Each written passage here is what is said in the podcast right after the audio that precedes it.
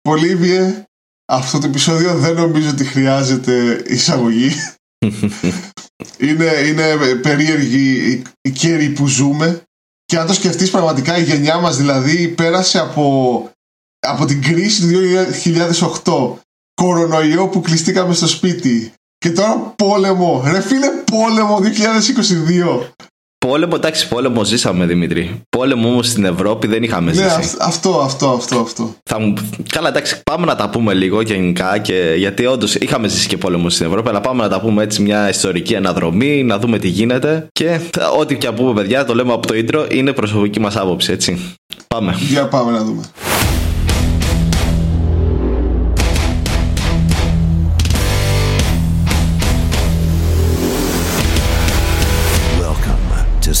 Benji's Podcast.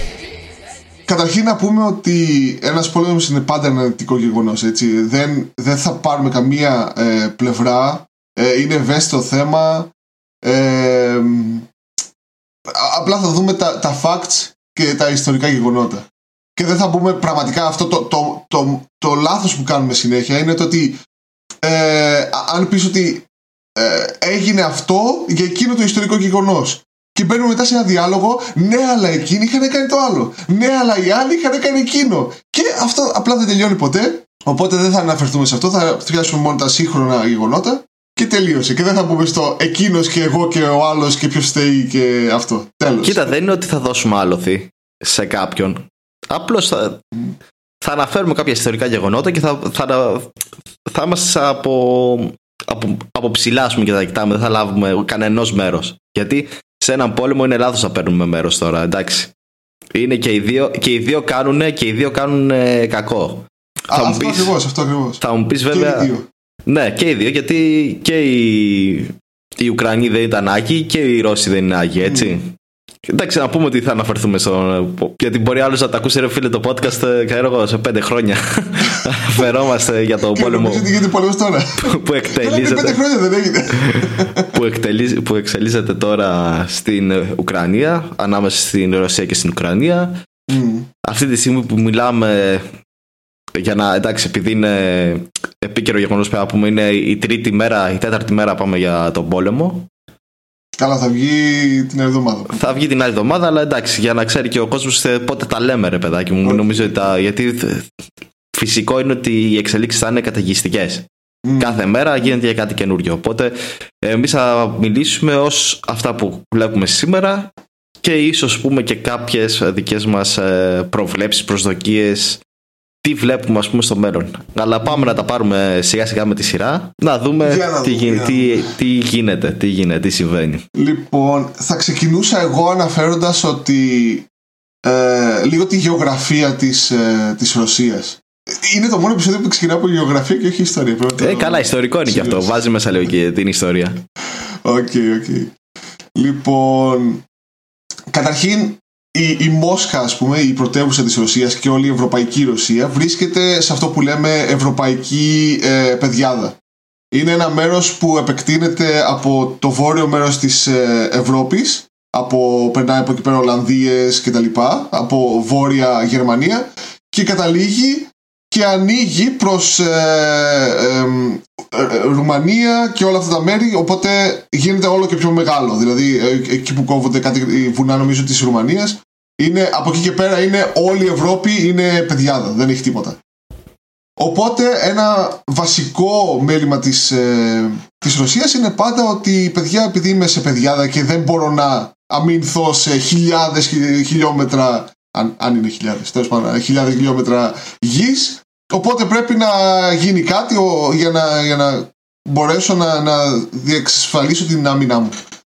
Ε, αυτό προσπαθούσε πάντα ας πούμε μετά από το δεύτερο παγκόσμιο είναι ότι είχε πιάσει το σημείο που ήταν μετά από τη Γερμανία εκείνη, όλο το μεγάλο σημείο. Οπότε είχε κάνει minimize θα λέγαμε το, το μέγεθος της παιδιάδας και έχοντας ας πούμε κάποια puppet states ας πούμε τότε όπως ήταν η Πολωνία, η Ρουμανία, η Βουλγαρία όλες αυτές οι χώρες η Σοβιετική Ένωση που αποτελεί ναι, από αυτέ τι χώρες.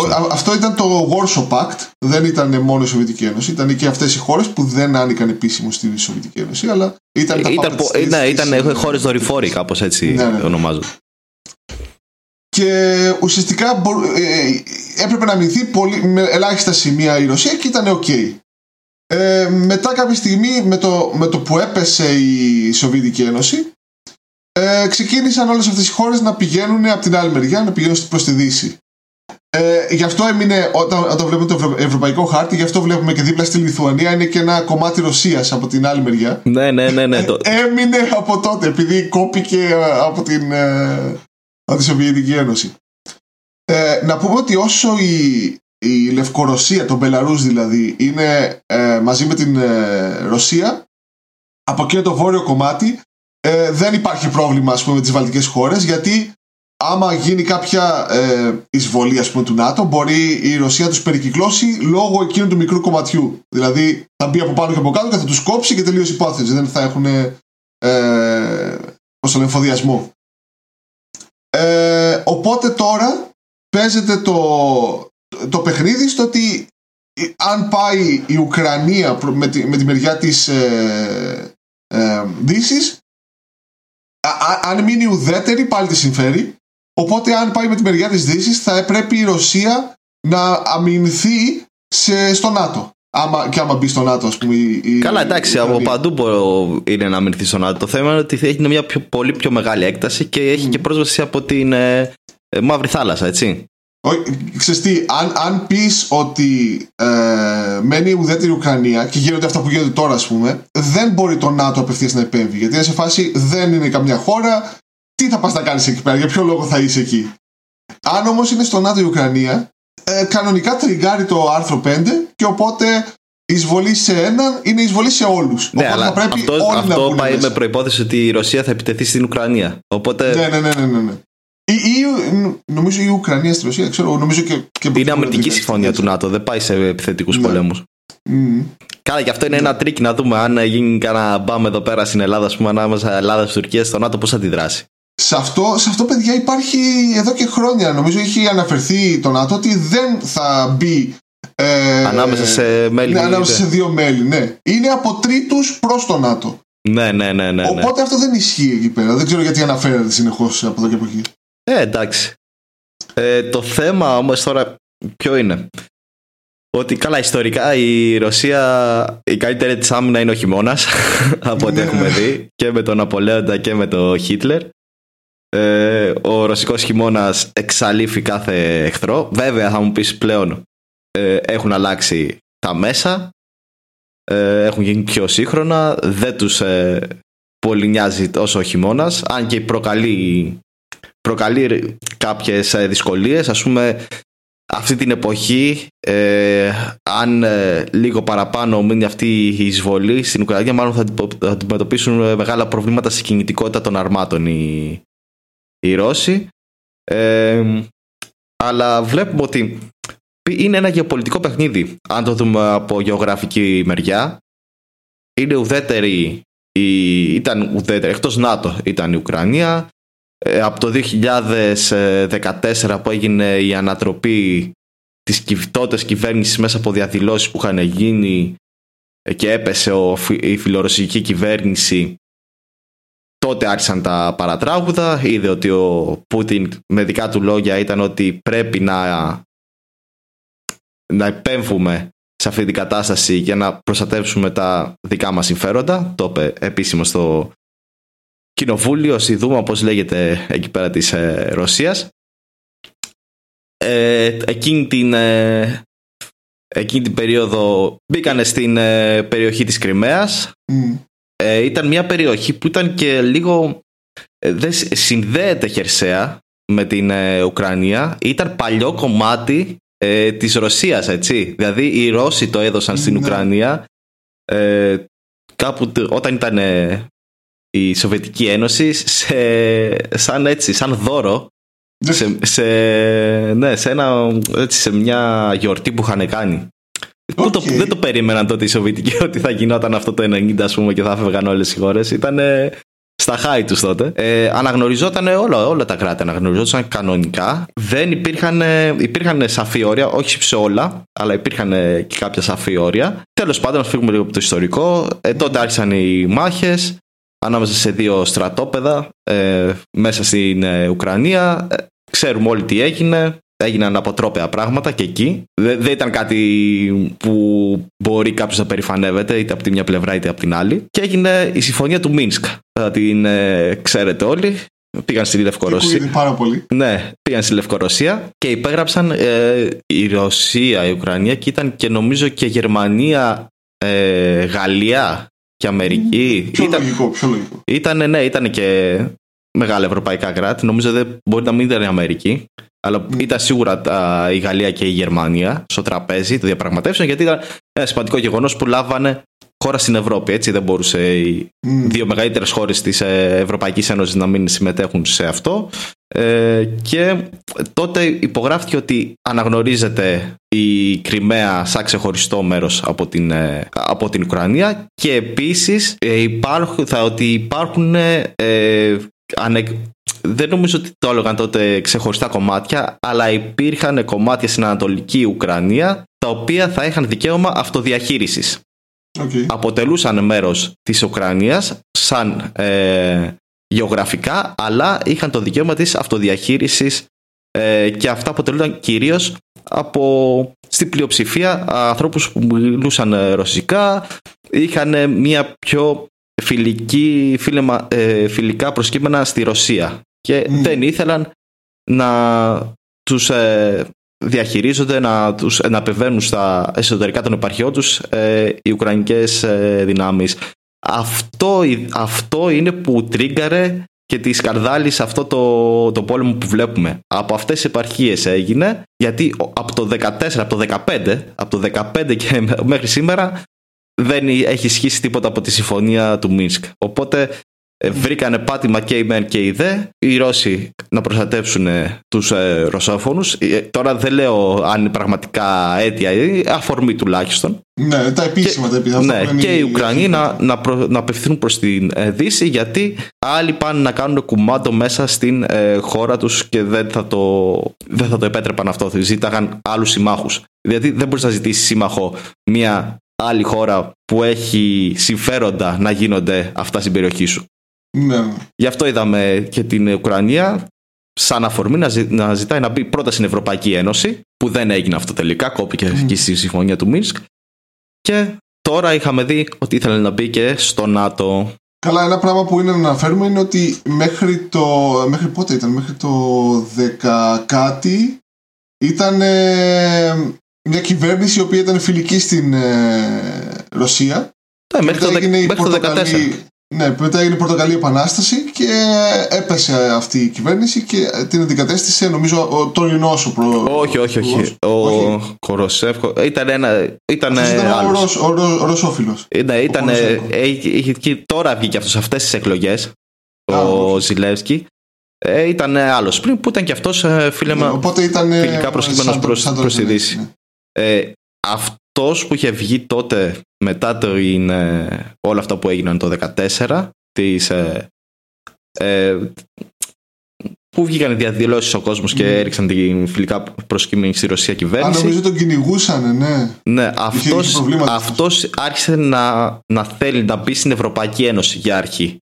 Ναι. Και εκεί έγινε ότι δεν μπορείς να μπεις στην Ευρωπαϊκή Ένωση, γιατί αν μπεις στην Ευρωπαϊκή Ένωση, σου αγγίγεται και η πόρτα για το ΝΑΤΟ. Έτσι, μην γελιόμαστε. Ναι, ναι. Δεν, δεν θα το εμπόδιζε σε τίποτα. Και θα είχε μια πιο μεγάλη από πίσω παρέα κρατών που θα υποστήριζαν την ε, ένταξή τους στο, στο ΝΑΤΟ. Ε, μπορούμε να το δούμε αυτό και με την περίπτωση της ε, Βόρειας Μακεδονίας παρέθεση Σκόπια που ήθελαν να μπουν στην Ευρωπαϊκή Ένωση για να μπουν και στο ΝΑΤΟ, έτσι. Και το ΝΑΤΟ ήθελε να μπει να λυθεί το θέμα με την Ελλάδα για την ονομασία για να μπορέσει να μπει στην Ευρωπαϊκή Ένωση και να μπει και στο ΝΑΤΟ χωρίς πρόβλημα. Αυτά πάνε παρέα, πάνε πακέτο. Ναι. Ε, επειδή νομίζω ότι πολύ, πολύ καλή περιγραφή των ιστορικών γεγονότων και στο background ε, συγχαρητήρια κύριε Πολύβη. Θα σου πάρουμε τα, ε, τα σκύπτρα εδώ πέρα της ιστορίας να δώσει γάλα.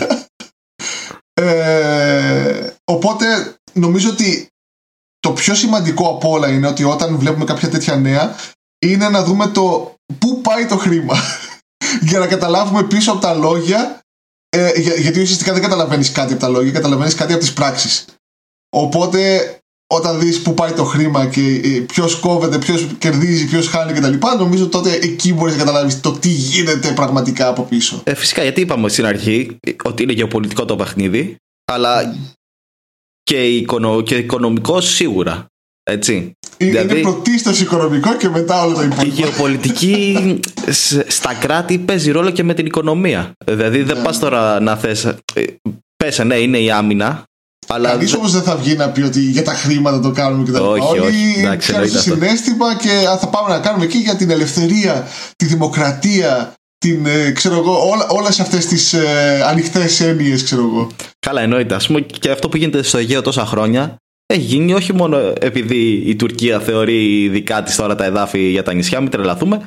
Το κάνει για γεωπολιτικού και οικονομικούς λόγους, για mm. ζώνες αποκλειστικής χρήσης και ούτω καθεξής. Δηλαδή, παίζουν ρόλο, μπορεί να βάζουν την ε, κάλυψη του γεωπολιτικού και του εθνιστικού, αλλά το κύριο είναι το, το οικονομικό, παιδιά, πίσω από ναι. πολλά πράγματα. ούτε για τις μειονότητες ούτε για τίποτα. Ε, εντάξει, αν ήθελα τώρα. Άσε, μην αρχίσουμε τώρα τι απόψει. Ναι, βάλουμε στο τέλος. Τι γινόταν αυτά με τι μειονότητε. Να το βάλουμε, να το βάλουμε, να το βάλουμε στο τέλος, έτσι να πούμε την άποψή μας. Πάμε να πούμε λίγο για το οικονομικό. Για, για δώσε. Λοιπόν, ε, το κύριο, ε, η κύρια πηγή εσόδων της Ρωσίας είναι προφανώς ε, το φυσικό, ε, φυσικό αέριο και το πετρέλαιο. Ε, η ενέργεια, στο βάλουμε έτσι γιατί πλέον η ενέργεια Ω τώρα η ενέργεια σε αυτά τα δύο βασίζεται. Όσο mm. θέλουμε να κάνουμε και ανανεώσιμες πηγές ενέργειας, ακόμα παιδιά, δυστυχώς δεν τα έχουμε mm. καταφέρει. Αυτή είναι η κυρία ενέργεια, πηγή ενέργειας. Και νομίζω ότι είναι ο δεύτερος μεγαλύτερος πετρελαιοπαραγωγό μετά την Σαουδική Αραβία και είναι ο πρώτος παραγωγός ε, φυσικού αερίου. φυσικού αερίου νομίζω στον κόσμο. Ναι, ναι, ναι. Καλά και αυτό το βλέπουμε στο πόλεμο των τιμών του πετρελαίου. Δηλαδή όταν ε, θέλει να χτυπήσει η μία οικονομία την άλλη, κατεβάζουν πολύ τις τιμές. Ναι, ναι. Ο μεγαλύτερος πελάτης της Ρωσίας είναι η Γερμανία και γενικώς η Ευρωπαϊκή Ένωση. Έχει μια σχετικά μεγάλη εξάρτηση από τα ρωσικά πετρέλαια και φυσικά αέρια. Οπότε αυτό που γίνεται είναι ότι όταν έπεσε και η Σοβιετική Ένωση και τα λοιπά υπήρχαν δύο μεγάλες ε, pipelines πώς λέγονται δεν ξέρω ε, αγωγή ναι αγωγή οι οποίοι πηγαίνανε στην, ε, στην Ευρώπη από τη Ρωσία αυτοί περνούσαν μέσα από την Ουκρανία και όταν ε, διαλύθηκε η Ευρωπαϊκή Ένωση όχι, όχι, δεν διαλύθηκε ακόμα η Ευρωπαϊκή Ένωση. Ε, η Σοβιετική Ένωση, συγγνώμη. Πάει, πάει προς τα εκεί, αλλά ακόμα εντάξει, κρατάει λίγο ακόμα. ε, όταν διαλύθηκε η Σοβιετική Ένωση και λέω τι έγινε, τι, αφού διαλύθηκε. ε, έπρεπε η Ρωσία να πληρώνει στην Ουκρανία ε, χρήματα γιατί περνάνε η αγωγή μέσα από την ε, χώρα της. Ε, όσο ήταν με, τις, με την η, ρωσόφο, η ρωσόφιλη κυβέρνηση ας πούμε δεν είχαν πρόβλημα σχετικά μεγάλο με αυτό και ήταν ok οι Ρώσοι. Αλλά από ένα σημείο και μετά ε, ε, βασικά ξεκίνησαν να χτίζουν και άλλα, ε, και άλλα pipelines. Το 2005 νομίζω ότι σε αυτά τα δύο pipelines που περνούσαν από την Ουκρανία βασιζόταν το 85% των εξαγωγών πετρελαίου και φυσικού αερίου της Ρωσίας. Έτσι. Ήταν τρελό το ποσοστό. Δηλαδή πληρώναν πολλά λεφτά στους, στους Ουκρανούς. Αλλά μάλλον ήταν σε φάση άντε χαλάλη αφήστε μαζί μας πάρτε Το 2012 ανακαλύπτεται στην, ε, γύρω από την Κρυμαία που έχει την ε, οικονομική της ζώνη, ανακαλύπτεται ότι μέσα στην οικονομική της ζώνη. Τη Ουκρανία, έτσι. Της Κρυμαίας. Καλά, εντάξει, ε, τότε ήταν στην, στην Ουκρανία ακόμα. Ναι, ναι, ναι, ναι ήταν στην Ουκρανία. ε, ανακαλύπτεται ότι έχει περίπου στα 2 τρισεκατομμύρια βαρέλια ε, πετρέλαιο. Αυτό την καθιστά την Κρυμαία η Ουκρανία τον 14ο ε, μεγαλύτερο. Ε, Πώς λέγεται; Ερδυνάμει παραγωγό πετρελαίου. Ναι, πηγή, πηγή ε, στον πλανήτη πετρελαίου. Ε, αυτόματα ξέρω εγώ. Από εκεί που δεν, δεν είχε κάποια άλλα τέτοια, κατευθείαν παπ παίρνει θέση 14. Ε, αυτό αυτός ήταν ένας κύριος λόγος που έγινε και η Κρυμαία, έτσι, εντάξει μην γελιόμαστε. Οπότε μπαίνοντας οι Ρώσοι και παίρνοντας την Κρυμαία, αποκόπτουν την Ουκρανία από το να μπορεί να κάνει εξαγωγή πετρελαίου. Ε, γιατί, Βασικά... κοίτα, τι έγινε, τι πιστεύω ότι έγινε, αν θα πω λίγο προσωπική άποψη. Ότι αυτά τα ρωσικά συμφέροντα ήταν μέσα και σε αυτά τα δύο, όταν ήταν φιλικά προσκύμενη για κυβέρνηση προς εμάς, θα έδινε τη δουλειά σε εμάς. Εντάξει, δεν μας έγινε να το μοιραστούμε, ρε παιδάκι, μα πάρετε κι εσείς κάτι, αλλά θα ναι, τα ναι. αναλάβουμε εμείς και διαχείριση εμείς. Δηλαδή η Gazprom, για παράδειγμα. Αν πάει ναι. τώρα και είχε κάνει ε, με Ευρωπαϊκή Ένωση και με ΝΑΤΟ θα πήγαινε μόνη της με κάποια δυτική εταιρεία, όπως είχε έρθει στην Κύπρο το ΤΑΛ για παράδειγμα, και θα έκανε για λογαριασμό της και μόνη της το έργο. Οπότε αυτό δεν ε, συμφέρει. είχε, είχε ξεκινήσει να το κάνει αυτό. Είχε δώσει ε, στην Exxon Mobil και στην Shell και είχε ξεκινήσει να χτίζει η Shell εκεί πέρα και εργοστάσια και τέτοια.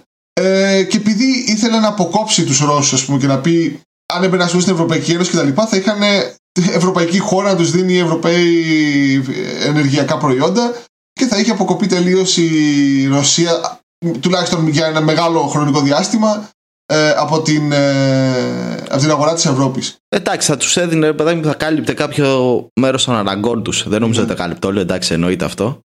Ε, ε. η, η, η, θέση, η θέση που θα έπαιρνε η Ουκρανία είναι λίγο πιο κάτω από το Ιράκ. Έτσι, και το Ιράκ είναι μέγας παραγωγός πετρελαίου. Οπότε. Λοιπόν, Πάντως να πω ότι και στη Ρωσία υπάρχουν δυτικές εταιρείες που δραστηριοποιούνται έτσι. Είναι και η Shell, είναι και η ExxonMobil. Δεν είναι δηλαδή όλα σε ρωσικές εταιρείες, έχουν κάνει διμερείς συμφωνίες. Κάνουν, κάνουν μεγάλες, ε, έχουν μεγάλες εμπορικές σχέσεις ε, και τα λοιπά, απλά δεν ακούγονται τόσο συχνά γιατί χαλάει, χαλάει το διήγημα. Οπότε όταν ξεκίνησε να τα δίνει αυτά και ξεκίνησε να, να κάνουν πλάνο στο να μπει στην Ευρωπαϊκή Ένωση και τα λοιπά, μπαίνει ε, το, το 2014 νομίζω η Ρωσία στην Κρυμαία και την ε, κάνει ουσιαστικά κάτι σαν ανεξάρτητη χώρα κτλ. Κάτι κάνει ανεξάρτητο. Νομίζω ότι προσάρτησε. Την προσάρτησε, ναι, αλλά όχι, ναι. όχι σε, σαν, ε, σε στυλ περιφέρειας, όχι σαν να, να προεκτείνει το εκεί το ρωσικό κράτος. Είναι μια ανεξάρτητη περιφέρεια ε, που εντάζεται πέσει στην Ρωσική Ομοσπονδία. Γιατί η Ρωσική ναι. Ομοσπονδία είναι το επίσημο όνομα της Ρωσίας, έτσι δεν είναι Ρωσία. Τώρα αυτό που είχε γίνει ε, ε, είναι ότι κατεβαίνει ένας ποταμός, επειδή η, η Μαύρη Θάλασσα εκεί πέρα είναι ε, αλμυρό νερό και δεν μπορείς να το πιεις κτλ. Δεν έχεις πρόσβαση σε φυσικό, φυσική πηγή νερού. Ε, κατεβαίνει μόνο ένας ποταμός από πάνω από τη Ρωσία, από την Ουκρανία, προς την Κρυμαία για να δώσει νερό στους κάτοικους της Κρυμαίας. Και ρίχνουν τσιμέντο οι Ουκρανοί και λένε από εδώ δεν θα περάσει νερό. Εφόσον είσαι με τους Ρώσους. Και τώρα ε, νομίζω ότι το, οι δεξαμενές της ε, Κρυμαίας είναι γύρω στο 7%. Έτσι είναι. Δηλαδή παίζονται πολλά παιχνίδια, δεν είναι απλά. Δηλαδή δεν έχουν νερό οι άνθρωποι εκεί πέρα. Δεν έχουν νερό, ναι. Πορε, φίλε. Και αυτό με το νερό πότε έγινε, Δημήτρη; Τώρα που άρχισαν οι εχθροπραξίες ή από τότε που. Όχι, όχι, από τότε. Από τότε, από τότε. Από τότε. Ε; Ναι, ναι, ναι. Εντάξει, τώρα του σταματάει δηλαδή την κύρια πηγή ζωής. Μετά το οξυγόνο είναι το νερό. Ναι. Οπότε, οπότε τώρα ερχόμαστε σιγά σιγά και στα τωρινά γεγονότα και βλέπουμε ότι. Βλέπω, εγώ προσωπικά βλέπω ένα πλάνο ότι εφόσον έχει μπει. Γιατί το αρχικό πλάνο της Ρωσίας ήταν να προστατεύσει, προστατεύσει τους ανατολικούς ε, ρωσόφωνους λαούς της ε, Ουκρανίας. Αλλά από το, από το πουθενά μπήκε απλά στην Ουκρανία από διάφορα μέτωπα και από το βόρειο μέρος που είναι οι Λευκορώσοι. Ε, και καλά το κάνανε αυτό γιατί κοίτα αν πας τώρα και μπεις στην πρωτεύουσα του άλλου είναι σαν να τον νίκησες ρε παιδάκι μου. Αν ναι, ναι, ναι. υψώσεις τη σημαία, δηλαδή θυμίζω στο δεύτερο παγκόσμιο πόλεμο. Πότε θυμόμαστε τη λήξη του για την Ευρώπη. Όταν υψώθηκε η ρωσική ε, η σοβιετική σημαία στο κοινοβούλιο της Γερμανίας. Έτσι. Αυτό θέλαν να κάνουν. Αυτό θέλουν να κάνουν ε, πάλι οι Ρώσοι. Να τους πούνε, όπα, γεια σας. Καταλάβαμε. Καταλάβαμε. Ε, ίσως και να διαλύσουν και εκείνο το τέτοιο για να δώσουν νερό στην Κρυμαία αυτό. δηλαδή γι' αυτό μπήκαν και από πάνω και το Κίεβο είναι πάρα πολύ κοντά γεωγραφικά στη Λευκορωσία, έτσι. Είναι, πολύ, είναι βόρεια το Κίεβο, δεν, είναι στο κέντρο της χώρας. Να πεις ότι έχουν να διανύσουν και μεγάλη απόσταση. Ε, να τη μοιράσουν, να μπουν από ένα μέρος και μπήκαν από παντού. Γι' αυτό όλοι οι αναλυτές λέγανε ότι είναι θέμα 24 ώρων μέχρι να, να, πέσει, να πέσει ξέρω, το Κίεβο. Πόσων 24 ώρων όμως. Ναι. Έχουν περάσει ήδη τρεις. Κοίτα, ναι. το, δεν μπορείς να καταλάβεις τόσο εύκολα μια πόλη. Οι οδομαχίες μέσα στην ε, πόλη είναι πολύ δύσκολες από ό,τι έχω ακούσει από πολεμικούς αναλυτές. Γιατί δεν ξέρεις από πού σε βαράνε, έτσι. Κλεφτοπόλεμος μέσα στην πόλη. Ε, είναι πολύ δύσκολο. Νομίζω ότι είναι το δυσκολότερο ε, πλέον πόσο δυσκολότερος πόλεμος που μπορεί να γίνει. Και υπάρχει και μια γραμμή ότι μην τα διαλύσουμε κιόλα. Θέλουμε να ναι, ναι. κρατήσουμε μια εικόνα. Έτσι. Και καλά κάνουν. Και μακάρι να κρατηθεί αυτό γιατί είναι πολύ βάναυσο να διαλυθεί μια πόλη. Στο δεύτερο παγκόσμιο πόλεμο δεν υπήρχαν αυτοί οι ειδικοί φραγμοί. Βλέπουμε να βορβαδιζόντουσαν ε, ολόκληρες πόλεις. Δρέσδη από την πλευρά που το έκαναν οι Δυτικοί, Βαρσοφία από την πλευρά που το έκαναν ο άξονας, δηλαδή πολλές πόλεις είχαν καταστραφεί χωρίς έλεος. Και fun fact και το Παρίσι ήταν να καταστραφεί. Είχαν βάλει εκρηκτικά σε όλη την πόλη, αλλά τελικά ο τότε. Όχι, νομίζω είχαν εγκαταλείψει την πόλη για να πει: Παιδιά, έχουμε φύγει από την πόλη, μην την καταστρέψετε. Αυτό νομίζω είχε γίνει. Όχι, αυτό όταν πήγαν να μπουν ε, πάλι οι σύμμαχοι, ε, είχε, είχε διατάξει ο Χίτλερ όλο να το να αφήσουν ναι, ερήπια ναι, ναι, ναι, και ο, ο διοικητής τότε του, των Γερμανών δεν το έκανε και το υπερηφανευόταν δηλαδή και μετά όταν το δικάσανε το έλεγε ότι εγώ έσωσα το Παρίσι. Αλλά είχαν βάλει παντού εκρηκτικά για να το ανατινάξουν. Νομίζω τότε αυτό ήταν η παλαιότερη ιστορική μάχη που έφυγαν από το Παρίσι. Νομίζω ήταν με τον ε, Γαλλοπροσικό τότε πόλεμο. Ότι έφυγαν από το Παρίσι μόνο και μόνο για μην καεί, μην καταστραφεί και λέει: Παιδιά, δεν αφήσει την πόλη. Ε, ναι, ναι, βλέπω ναι. ότι υπάρχει, υπάρχει και λίγη λογική μέσα σε όλο το παράλογο του πολέμου. Εντάξει, κάτι το χρησιμοποίησαν και οι Γερμανοί μετά στο δεύτερο παγκόσμιο πόλεμο αυτό το χαρτί. Ότι πήγαιναν προς το Παρίσι και οι Γάλλοι το θεωρούν το, το υπέρτατο στολίδι τους. Δεν ήθελαν να χαθεί. Οπότε γι' αυτό και έγινε και αυτή η παράδοση και όλα αυτά τα άδοξα πράγματα τότε μέσα σε κάτι λίγα που πήραν ολόκληρη χώρα. Κάτι που δεν κατάφερε η Ρωσία όσο και αν το ήθελε γιατί ακολούθησε την ίδια τακτική έτσι, του αστραπιαίου πολέμου. Και ξέρεις τι γίνεται, νομίζω ότι ε, από το 70 και μετά από τον ε, πόλεμο του Βιετνάμ καταλάβανε οι κυβερνήσεις ότι παίζει πάρα πολύ μεγάλο ρόλο η κοινή γνώμη, έτσι. Καλά, και, εντάξει, μην το λέμε αυτό. Βλέπουμε... Γιατί η Αμερική σε κάτι Αφγανιστάν σε κάτι Ιράκ και, και στο τέλος μετά όπως είδαμε και, και στη Συρία καταστράφηκαν το... ολόκληρες πόλεις, έτσι. Ναι, όχι, δεν λέω, δεν λέω αυτό. Κομμάτια ότι πόλεων, εντάξει, πρέπει... ολόκληρες πόλεις. Λέω, με την κοινή γνώμη ότι πρέπει να έχεις και την. Ε, να συμφωνεί ο μέσος πολίτης με τον πόλεμο αυτό που πας να κάνεις κτλ. Όχι τόσο ο δικό σου μέσος πολίτης. Ο, ναι, ο δικός σου. Καλά, εντάξει, τώρα, πούμε... Μιλάμε τώρα για δύο κράτη που μοιράζονται κοινή ιστορία, ρε παιδάκι μου, ότι και οι Ρώσοι ξεκίνησαν από το Κίεβο. Από εκεί δημιουργήθηκε η φυλή του και καλά. Οι Ρώσοι, που ήταν ένα μείγμα Σλάβων και Vikings, έτσι, και, και Βόρειων. Ε, ε, έχω ακούσει από πολλού ότι είναι Vikings, δεν είναι ακριβώς Vikings, δεν είναι καθόλου Vikings. Οι, οι Vikings ήταν η άρχουσα τάξη, οι διοικούντες ε, των, των Σλάβων τότε, που κάποια στιγμή νομίζω ήταν, έφυγαν ε, από, την, ε, από Κίεβο, Ρωσία κτλ. Και, και επειδή πλακωνόντουσαν οι Σλάβοι, είπαν σε φάση παιδιά, ωραία, ξαναελάτε πίσω να μας διοικήσετε γιατί εμείς σκοτωνόμαστε και δεν θα βγάλουμε άκρη. Οπότε ξαναγύρισαν νομίζω οι Βίκινγκ, κάτι τέτοιο είχε γίνει και οπότε ηρέμησαν για ένα διάστημα τα πράγματα. Κάτι τέλος πάντων. Είναι μια, είναι μια μίξη πάντως λαών και είναι, έχουν μια κοινή ιστορία. Ότι εντάξει, από αυτούς αργότερα ε, ήταν διάφορα πριγκιπάτα. Ένα από αυτά τα πριγκιπάτα είναι και το πριγκιπάτο νομίζω της Μόσχας, έτσι πρέπει να λέγεται. Να λεγόταν. Η Μόσκοβη. Ε, Όποιος παίζει Europa Universalis θα ξέρει αυτά. Καλά, Αλλά... αυτή είναι η πηγή σου. Γιατί ρε φίλε; Ε, of Empires. τέτοια, τέτοια ιστορικά παιχνίδια έχουν πολύ μέσα ιστορία. Ναι, ναι, όχι, όχι, αυτό είναι. Και ιστορικά γεγονότα. Είναι πολύ προσεγμένο. Ε, οπότε θεωρούνται και λίγο αδερφοί λαοί όχι λίγο, πολύ. Δηλαδή, αν ακούσει, αν ε, πεις σε έναν ε, Ρώσο πολίτη τι θεωρείς στους Ουκρανούς, δεν είναι σε φάση σαν εμάς με τους Τούρκους και καλά. Που λέει, μπορεί να βρεις άτομα που να λένε άμορε και ιστορίες και τέτοια. Αδέρφοι λαοί, είναι αδέρφια μας λένε. Είναι αδέρφια μας. Και το ίδιο και η Ουκρανία, εντάξει, το, το δέχονται. Δεν είναι. Ο μέσος πολίτης τώρα, δεν μιλάμε για ακραία στοιχεία. Έτσι. Ο φυσιολογικός ο μέσος πολίτης. Και είναι και δύο άνθρωποι που, και δύο λαοί που μοιάζουν, έχουν κοινά χαρακτηριστικά και εμφανισιακά. Έτσι. Λοιπόν, αυτό, αυτό ήταν τώρα με το συγκεκριμένο γεγονός. Ε, αυτό που βλέπω στο τωρινό, ε, για να περάσουμε και στις χρηματαγορές και στο οικονομικό που είναι το πιο κέριο, ε, αυτό που βλέπω τώρα είναι ότι ουσιαστικά οι, οι περίοδοι, οι μέρες οι οποίες υπάρχει μεγάλη αβεβαιότητα, γιατί οι αγορές ε, μισούν την αβεβαιότητα, Αυτές οι μέρες που. Ε, η πρώτη μέρα ας πούμε, που έγινε αυτή ε, όταν μπήκαν οι Ρώσοι ξέρω, στην ε, Ουκρανία. Την Πέμπτη. Έπεσε δηλαδή, πολύ το χρηματιστήριο. Έτσι, την Πέμπτη. Ναι. Βουτιά 5% κάτω νομίζω πρέπει να έχει. Ναι, είχε, είχε πάρα πολύ μεγάλη πτώση. Ανέβηκε κατευθείαν το πετρέλαιο πάρα πολύ πάνω.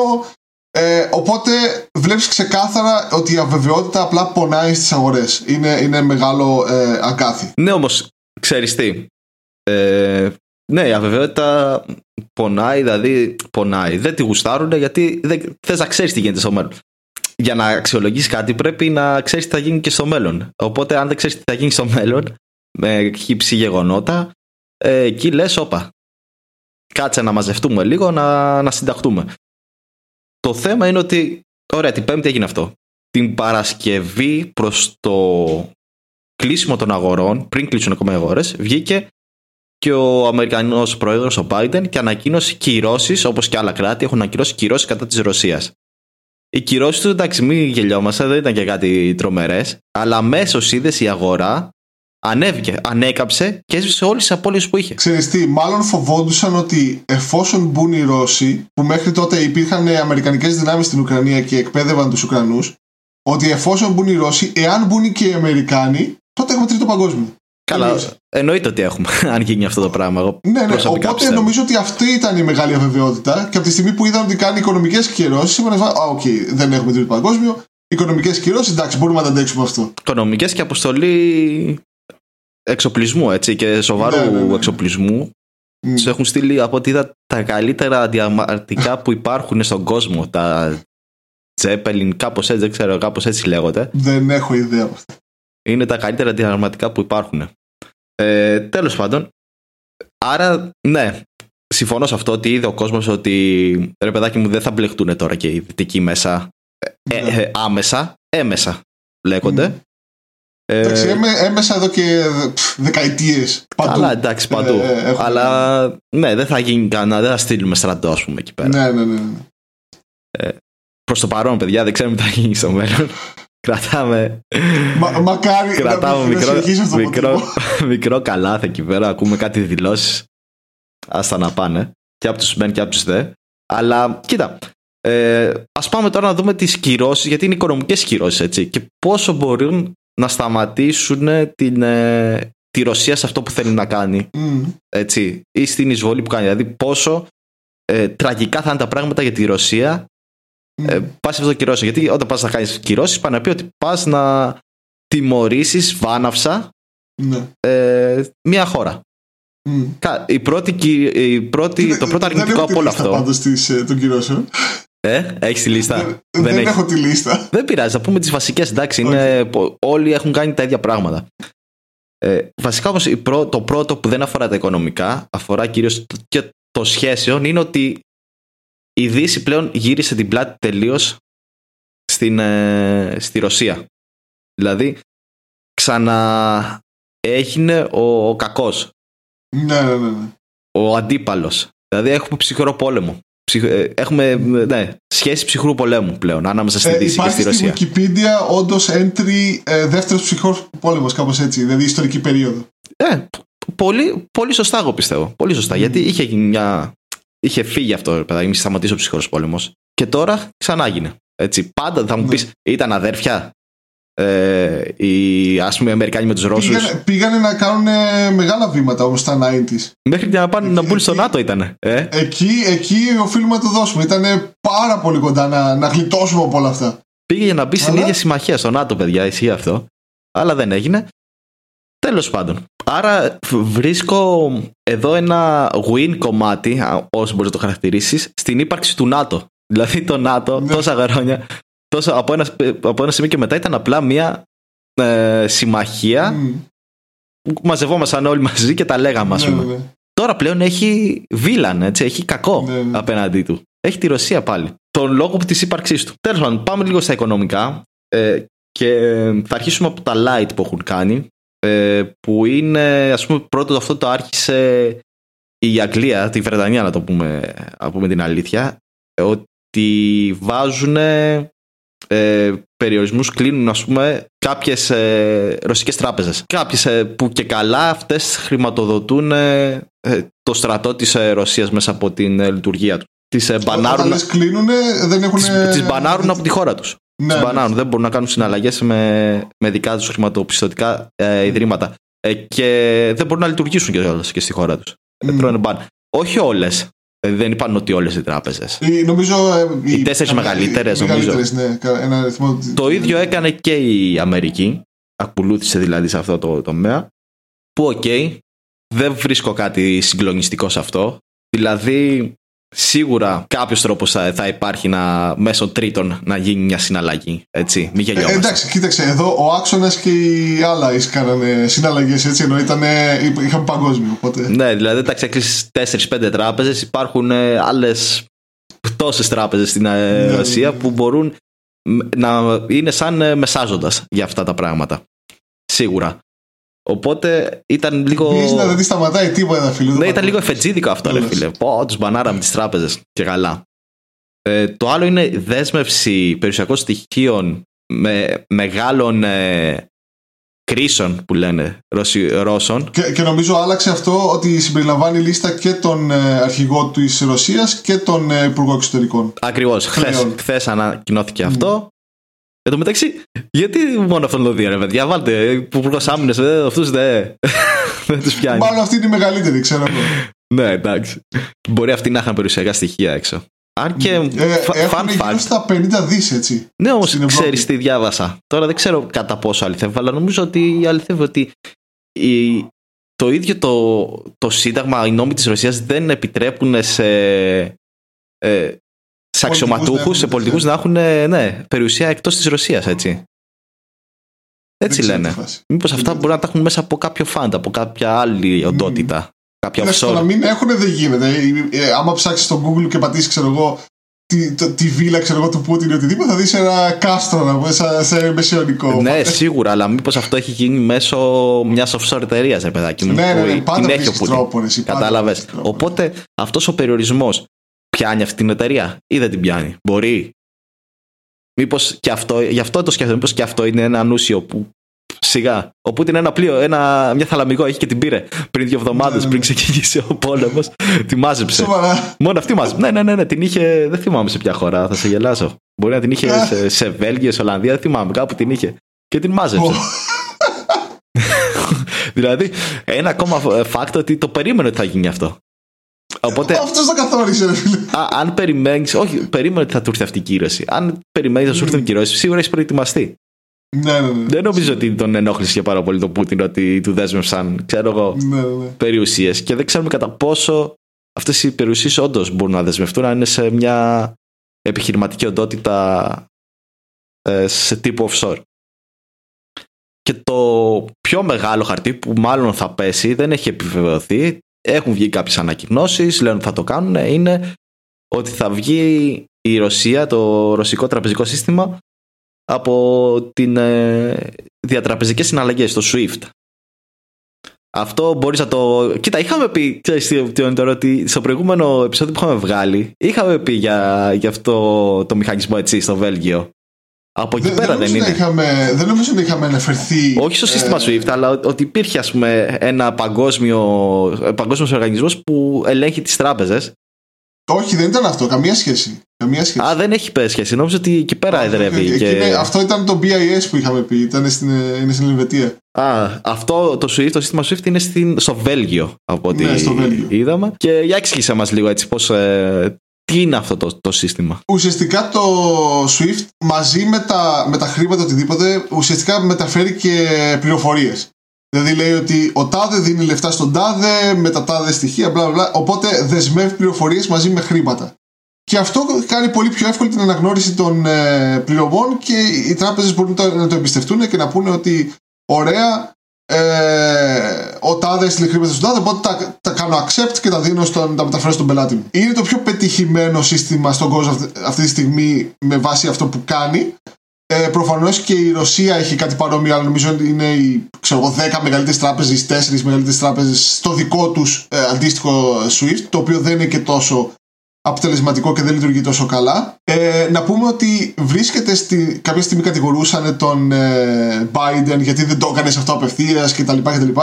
Ε, γιατί δεν έχει την αρμοδιότητα να το κάνει, γιατί είναι ευρωπαϊκό. Είναι ευρωπαϊκό, ναι. αυτό μόνο η Ευρωπαϊκή Ένωση το αποφασίζει. Δεν το μπορεί να το ναι, αποφασίσει ναι, ναι, η Αμερική. Η Αμερική μπορεί να πει ότι συμφωνώ κι εγώ, αλλά ναι. και καλά σε φάση ότι.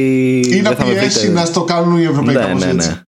Είναι ευρωπαϊκό ε, εργαλείο. Δηλαδή η Ευρώπη είχε ένα είναι σημαντικό όμως εργαλείο στα χέρια της Ευρώπης αυτό. Δηλαδή, είναι σαν, ε, να το σκεφτεί ο κόσμος ότι είναι σαν. Έχω ακούσει πολλούς να το λένε ότι είναι σαν το ίντερνετ για τις για τις τράπεζες ας πούμε. Ναι, ναι, ναι, ναι, είναι σαν να κόψεις το ίντερνετ ξαφνικά σε μια χώρα. Να μην έχει ποτέ ε, ίντερνετ. ουσιαστικά τον, τον, τα, τα αρχικά SWIFT σημαίνουν Society for Worldwide Interbank Financial Telecommunication. Ε, το έχω μπροστά μου έτσι, δεν, δεν είναι Οπότε ε, είναι τρόπος τηλεπικοινωνίας μεταξύ των ε, τραπεζών. Αν έμπαινε αυτό από την αρχή, ε, ε, δεν, καταρχήν όλα τα νούμερα και που, όποιον ακούτε που είναι σε φάση αυτό θα έκανε εκείνο. Δεν είναι έτσι. Ε, τώρα ουσιαστικά που έχει μπει πιο σοβαρά αυτή η κύρωση στο τραπέζι, τώρα έχει, έχουν δώσει ε, αρμοδιότητα στην ε, Ευρωπαϊκή Κεντρική Τράπεζα κτλ. να δει, να, προ, να προβλέψει εντός εισαγωγικών το τι impact θα έχει στις αγορές. Κανείς δεν ξέρει τι impact θα έχει και κανείς δεν, δεν μπορεί να προβλέψει 100% τι θα γίνει. Και να πούμε ότι δεν, είναι, δεν αφορά μόνο τη Ρωσία. Δηλαδή η Ρωσία είναι μεγάλη χαμένη, εντάξει, αλλά και οι, και οι άλλες αγορές θα, θα χάσουν. Ναι, γιατί ναι, ναι. εντάξει, είναι παγκόσμιο. Έχουν πάρα και... πολλά λεφτά στην Ρωσία. Ναι. και τα οποία δεν θα τα πάρουν ποτέ πίσω. ε, μόνο το SWIFT έχει υπολογιστεί μέχρι τώρα ότι θα έριχνε το GDP της ε, Ρωσίας κατά 5% το χρόνο. Το χρόνο ή σε ένα χρόνο; Κάθε χρόνο, χρόνο. Αλήθεια. Πω, πω. Είναι, είναι, μεγάλο. Πάρα πολύ μεγάλο. Είναι μεγάλο τέτοιο. Κοίτα, στην ουσία ε, δεν θα, θα, δεν θα μπορεί να πληρώνεται για τις εξαγωγές που κάνει. Ναι. Η Ρωσία. Οπότε θα, θα σταματήσουν και οι εξαγωγές, έτσι. Μη, ε, ναι, τι τζάπα δεν στόνει τίποτα. Ναι, προφανώς. Ε, αυτό ουσιαστικά έχουν αναφερθεί πολύ και λέει ότι είναι σαν να κάνεις σαν να ανοίγεις απευθείας πόλεμο με τη Ρωσία. Είναι, είναι τόσο ε, απευθείας ε, οι επιπτώσεις του. Ε, τα μέτρα που έχουν προτείνει μέχρι τώρα θα έφερναν το ίδιο αποτέλεσμα, αλλά λίγο πιο μακροπρόθεσμα και λίγο πιο ομαλά.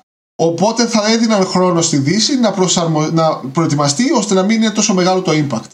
Δηλαδή αυτό είναι το μόνο που αλλάζει στο να βάλουν το SWIFT ή να αλλάξουν, να βάλουν τα άλλα μέτρα ε, στο τραπέζι. Αυτά που έχουμε μέχρι τώρα. Ναι, εντάξει, αυτό το άκουσα και από τον Αμερικανικό, από τον Αμερικανό πρόεδρο. Ότι βάζουμε αυτές τις κυρώσεις, φαίνονται ότι δεν είναι τόσο mm. ισχυρές, αλλά μακροπρόθεσμα θα αποδώσουν. Ναι.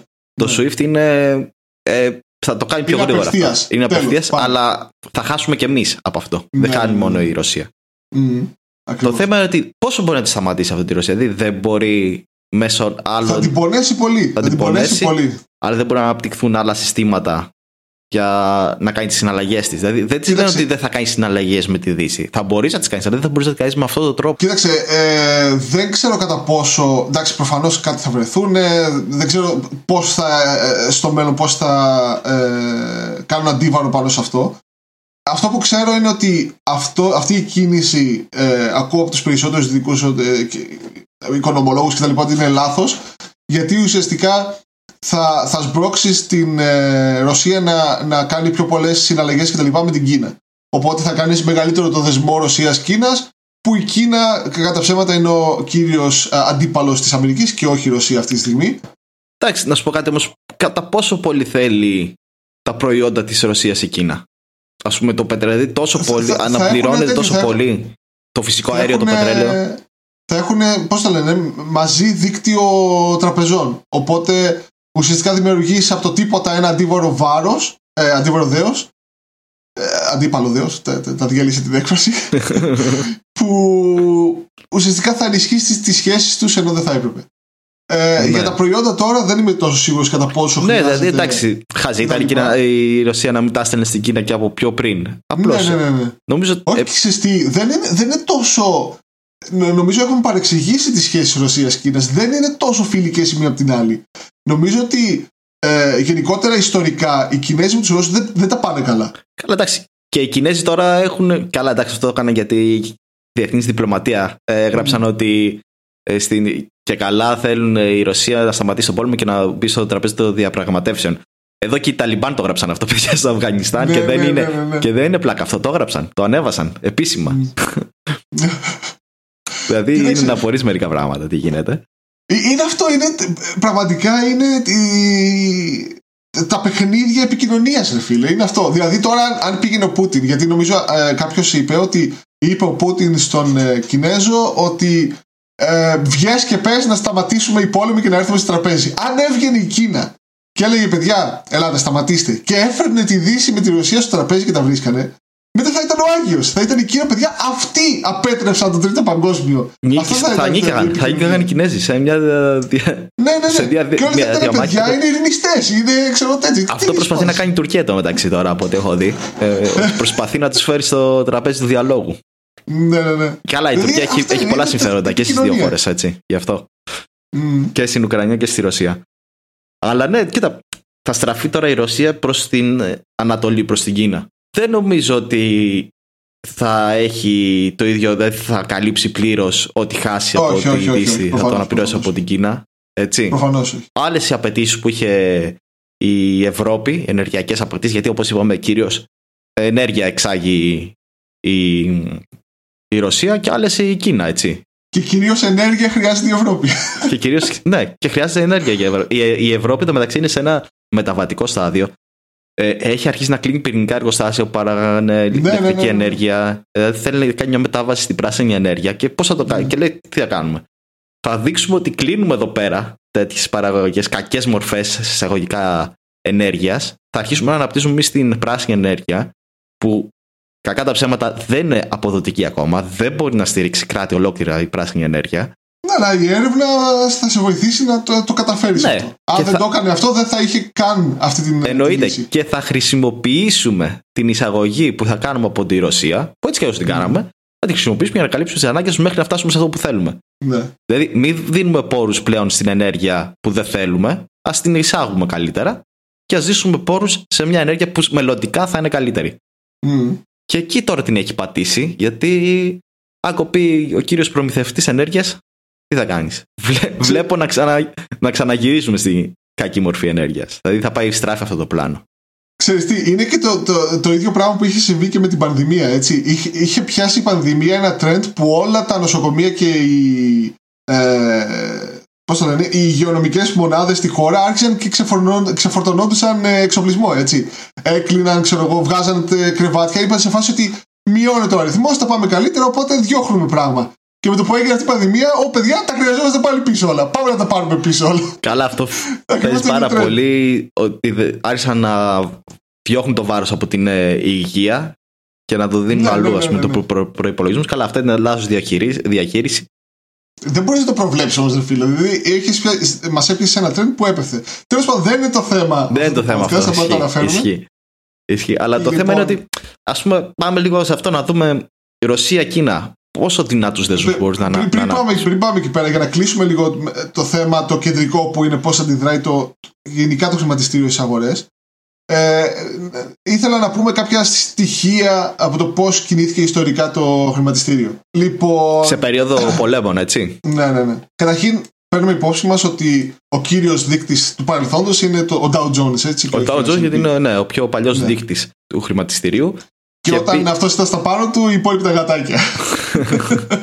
και επίσης, αυτό που θέλω να πω πριν πούμε στο χρηματιστήριο είναι κάτι που δεν αναφέραμε ε, και αφορά την οικονομία. Είναι ο πληθωρισμός, παιδιά, έτσι. Ο πληθωρισμός σε περίοδους πολέμου μεγαλώνει, αυξάνεται. Ναι, ναι. Χρήμα το οποίο πρέπει να συντηρήσει μια βιομηχανία, ξέρω εγώ, πολεμική, στο παρελθόν τουλάχιστον κτλ. Ε, αλλάζουν τα, τα δεδομένα και προφανώς ανεβαίνει ο πληθωρισμός. Και, και αυτό έχει, είναι ένα αποτέλεσμα που αυξάνει το χρηματιστήριο ε, σε αυτές τις περιόδους. Βέβαια, να πούμε ότι. Εδώ έχουμε ενεργειακή κρίση πλέον. Δηλαδή, υπάρχει ενεργειακή κρίση και εφοδιαστική αλυσίδα ε, κρίση στην προμηθεύση και αυτός ο πόλεμος δεν βοηθάει και πάρα πολύ για να λυθούν αυτά τα πράγματα από ό,τι είπαμε και προηγουμένως. Ο πόλεμος δεν βοηθάει ποτέ σε τίποτα. Εντάξει. Ναι, ναι, εννοείται. Οπότε αυτό θα, θα φέρει παρατεταμένα αρνητικά αποτέλεσματα πάνω στο, στο, ίδιο αυτό που ζούμε. Ήδη είπαμε το, το, το ε, πετρέλαιο είχε ανεβεί στα 100 δολάρια το βαρέλι, έτσι. Ναι. Ιστορικό υψηλό. Από εκεί που ήταν και μείον, έτσι. Από εκεί που ήταν και μείον. Ιστορικό υψηλό, δηλαδή στην πενταετία δεν είχε φτάσει ποτέ αυτή την τιμή. Το έχει ξεπεράσει. Είναι. Ναι, ναι, ναι. Ανησυχητικό, αλλά πάμε να δούμε τώρα το χρηματιστήριο. Τι...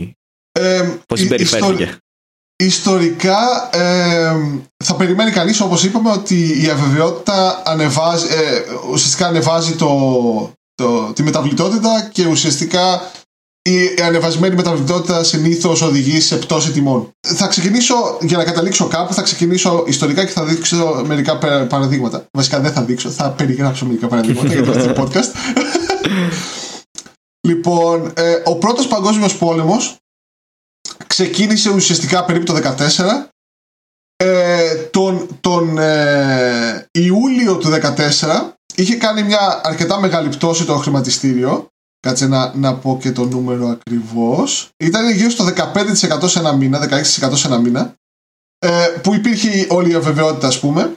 Έκλεισε το χρηματιστήριο για 6 μήνες μετά από τον Ιούλιο. Είναι η πρώτη και τελευταία φορά που έγινε αυτό το πράγμα. Ε, στέρεψε ε, από liquidity, ξέρω εγώ, οι αγορές. Και αφού του άνοιξε το Δεκέμβριο του 2014, έκανε ένα pump προς τα πάνω 78%. Και ουσιαστικά το έκανε αυτό. Το Δεκέμβριο του 1914, παιδιά, μην, ναι. μην μπερδευτούμε. ναι, ναι, ναι, ναι. ναι. και πήγε, γιατί πήγαν όλοι και αγοράζανε λόγω του ότι ήταν και κλειστό το χρηματιστήριο τι προηγούμενε. Ε, το, το, το, το, προηγούμενο καιρό, τους προηγούμενους μήνες. Άρα ήταν και η μόνη φορά στην ιστορία που κάποιος αγόρασε ακριβώς τον τύπο, έτσι.